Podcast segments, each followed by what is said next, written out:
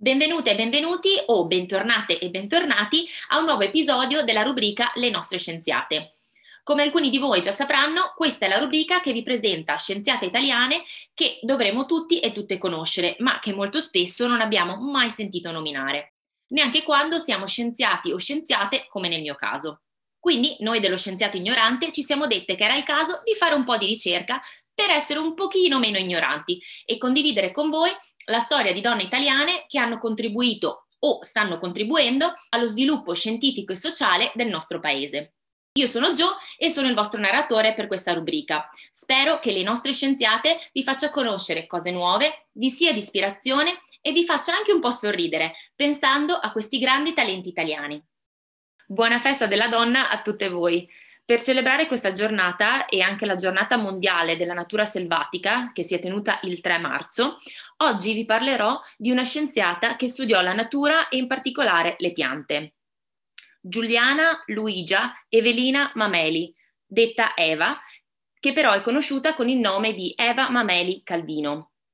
Due cognomi che conosciamo bene grazie a personaggi vicini e lontani della sua famiglia, ma per qualche ragione lei, Eva Mameli Calvino, rimane ai più sconosciuta, o almeno io non l'ho mai sentita nominare fino a qualche tempo fa.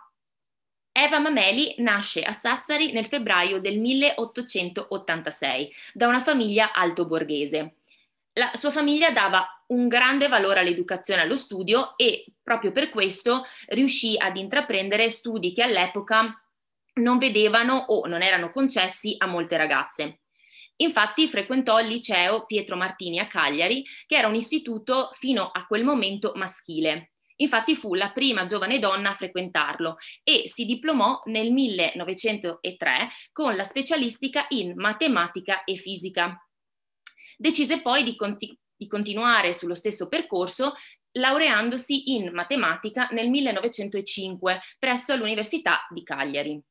Eva Mameli condivideva con il fratello Efisio la passione per la scienza e per le scienze naturali fin da quando era bambina e dopo la morte del padre si trasferisce con la madre dal fratello a Pavia.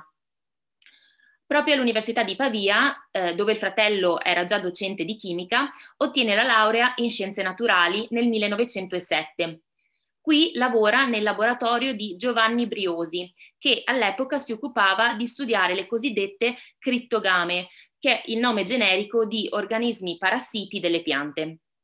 Questo era infatti il primo laboratorio in Italia dove si facevano studi relativi alla fisiologia delle piante e le loro relative patologie. Dopo la laurea continua a lavorare nel laboratorio e vince anche due borse di studio per continuare l'attività di ricerca. Nel 1915 ottiene la cattedra come assistente in botanica ed è la prima donna italiana ad ottenere tale ruolo, insomma un'altra pioniera italiana. Il suo primo corso universitario ha come titolo La tecnica microscopica applicata allo studio delle piante medicali e industriali. Poi arriva però la Prima Guerra Mondiale e durante gli anni della guerra lavora come Croce Rossina, ottenendo tra l'altro riconoscimenti sia dalla Croce Rossa che dal governo italiano. Dopo la guerra, nell'aprile del 1920, incontra o rincontra quello che poi diventerà suo marito, Mario Calvino, il quale viveva già all'estero per lavoro e eh, il loro incontro questa volta è segnato da discussioni scientifiche molto stimolanti. Lei lo definirà poi un apostolo agricolo sociale per il suo carattere schivo ma dedito al lavoro scientifico. Dopo il matrimonio si trasferiscono a Cuba, dove Mario già dirigeva una stazione agronomica sperimentale per la produzione di canna da zucchero. Questo trasferimento segna l'inizio non solo di una vita insieme, ma anche di una lunga collaborazione scientifica. Nell'ottobre del 1923 quando ancora erano a Cuba, nasce il loro primogenito, Italo Giovanni Calvino. Sì, esattamente, Italo Calvino, uno dei più grandi scrittori del Novecento, il quale descriverà la madre come la maga buona che coltiva gli iris, un modo poetico per descrivere una scienziata appassionata allo studio delle piante. Nel 1925 Eva Mameli torna in Italia con tutta la sua famiglia per dirigere con il marito eh, la nascente stazione sperimentale di floricultura Orazio Raimondo a Sanremo, la città nativa del marito.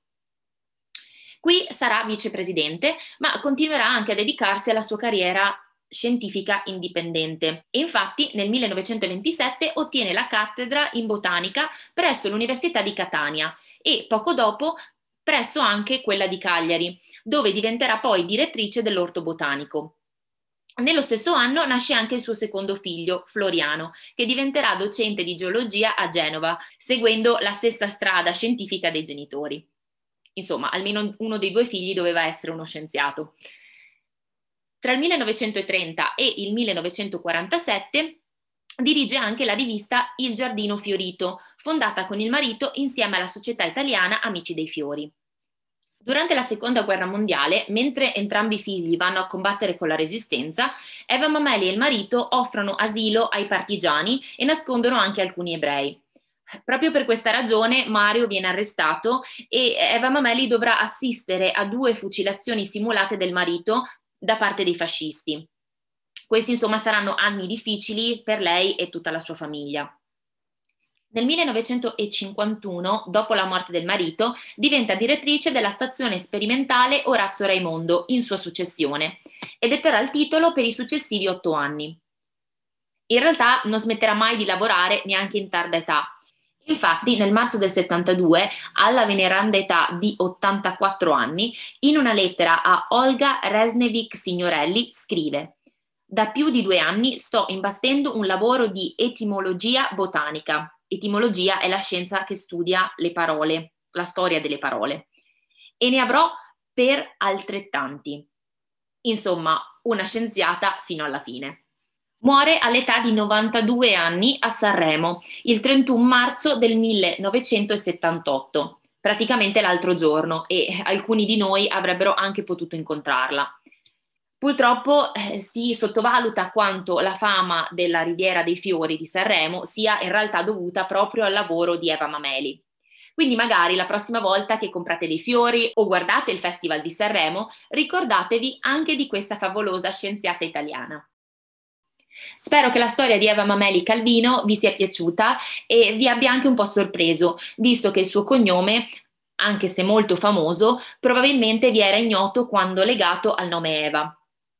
E ovviamente speriamo di avervi con noi anche nel prossimo episodio che ci farà tornare alla storia presente con un'altra scienziata contemporanea. Nel frattempo seguiteci su Facebook e sul nostro sito. Condividete questo episodio delle nostre scienziate e se avete domande mandatecele pure al nostro indirizzo email info-chiocciola loscienziatoignorante.it. Grazie per averci ascoltato e alla prossima rubrica. Ciao!